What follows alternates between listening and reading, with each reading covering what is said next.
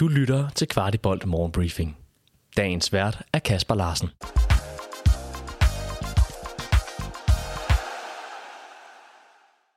Dagens partner på Morgenbriefing, Copenhagen Distillery og Kvartibolt er stolte af at præsentere Transfer Deadline Day den 1. februar på distilleriet.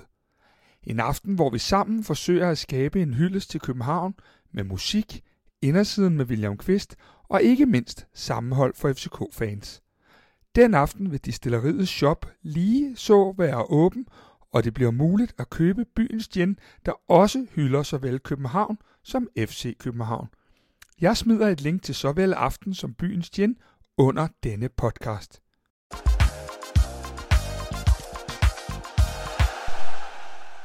Torsdag den 25. januar, og sørme om gårdsdagens keeperemne i morgennyhederne, nemlig islandske Valdimarsson, ikke ser ud til at skulle til FC København i denne omgang. Det afholder os der ikke fra at prøve med næste på bloggen i dag, og så håber vi, at vi så ikke også kommer til at sende ham videre. Velkommen til. Tidspunktet for lørdagens træningskamp er flyttet, så kampen nu har kick-off kl. 13.30 i stedet. AGF kommer på besøg, og der spilles som tidligere nævnt tre halvleg, og dermed mulighed for at få alle til at få minutter i benene. Kampen spilles på tieren, og der er mulighed for at overvære kampen helt gratis ved den her høj, der ligger ved siden af selve tieren. Det kan blive lidt nødvendigt at lukke dørene på et tidspunkt, hvis kapaciteten bliver fyldt helt ud. FC København streamer også selv kampen via deres app.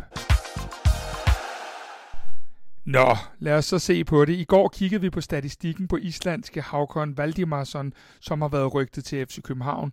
Og det var jo Henrik Ingenhave, dig, der fortalte om ham i går. Har du lige en frisk status på, hvordan hans situation ser ud? Hej Kasper. Ja, det er rigtigt, at vi i går kiggede nærmere på Valdimarsson som mulig aftager for Kamil Grabara. Jeg omtalte også i går, at Valdimarsson er en ombejlet herre, og i går morges var der et par medier, der skrev, at han næsten allerede havde skrevet under med Brentford. Derfor kan vi stå i en situation, når du hører den her morgenbriefing, at Valdimarsson ikke længere er et emne i FCK i denne omgang. Der er også et andet navn, der på rygtebasis har været kædet sammen med os. Hvem er det, Henrik, og hvordan ser hans statistikker ud umiddelbart? Det er rigtigt. Det er hollandske Nick Olic, der til daglig spiller i æresdivisionsklubben Sparta Rotterdam, som altså også er en målmand, der er blevet koblet til FCK på rygtebasis. Olic er 28 år og har spillet hele sin seniorkarriere i hollandsk fodbold og er i periferien af det hollandske landshold. Hvis man dykker lidt ned i data bag hans præstationer, er der et par punkter, der er interessante at fremhæve. Statistisk er han ligesom Valdimarsson stærk i det, der hedder high claim, altså evnen til at tage imod og blive boldbesiddende efter indlæg. I gårsdagens morgenbriefing omtalte jeg, at Camille Rabara i nuværende sæson har præsteret en redningsprocent på 62% i Superligaen. Hvis vi ser på Olits redningsprocent, er den pt. på 74,5, og han udmærker sig også fra Grabara på andre områder i den igangværende sæson. Olic har i denne sæson i snit per kamp forhindret 0,31 oplagte mål i at gå ind. Dette er virkelig imponerende og kampafgørende, og her ligger han helt i top, hvis vi sammenligner ham med andre målmænd. Et lille bekymringspunkt kan dog være, at af alle de mål, han har indkasseret i de seneste to sæsoner, er næsten 16% af disse kommet fra skud uden for feltet, hvilket er noget i den høje ende, sammenlignet med Grabara, som er på ca. 12%. Henrik, øh, det meste af det, du siger, det lyder jo rigtig fint, men øh, hvordan vil du beskrive ham som type? Måske også lidt i forhold til Valdimar, som, som du jo så på i går. Jamen det jeg indtil videre kunne se på Olic, er, at han virker som en meget rolig målmand. I den forstand, at han primært holder sig tæt på sin mållinje og sjældent bevæger sig så aggressivt ud i feltet, som eksempelvis Valdimarsson. Han virker ikke udpræget verbal, men jeg omfatter ham som målmand med en rigtig stor placeringsstyrke, der var afslutninger tæt under mål og så meget reaktionsstærk. Så Henrik, hvis du skulle opsummere dine umiddelbare tanker omkring det her rygte, hvad skulle det så være? Jamen, ligesom Valdimarsson er han et rigtig spændende bud.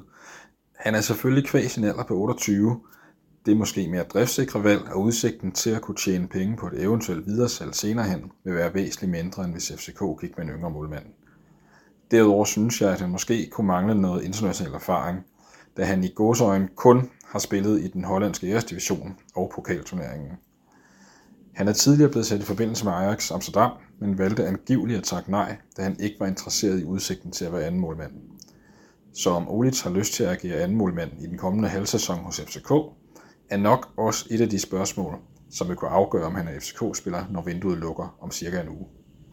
Tak Henrik, og så må vi skulle lige håbe, at øh, de ikke falder som fluer, når vi taler om dem her i morgenbriefing. Og så til en fantastisk nyhed for FC København og vores preseason.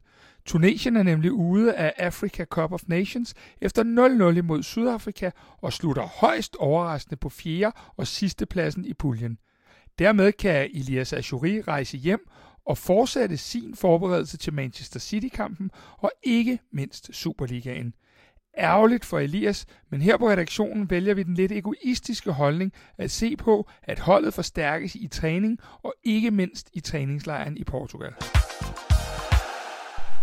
Brentford har fået Ivan Pinnock tilbage for skade. Han optræder i deres forsvarskæde, og hvorfor så nævne det? Jo, det kunne måske åbne op for, at Mathias Sanka vil kunne forlade klubben, da han er et stykke nede i arkivet nu.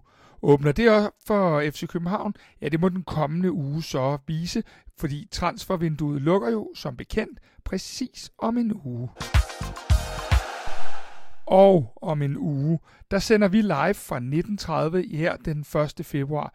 Der er seks billetter tilbage til dem, der vil opleve William Kvist og en masse andet hyggeligt sammen med medfans på Copenhagen Distillery. Vi smider et link til de sidste billetter under podcasten. Du har lyttet til Kvartibolt Morgenbriefing. Vi er tilbage i morgen med byens bedste overblik over FC-kundigheder.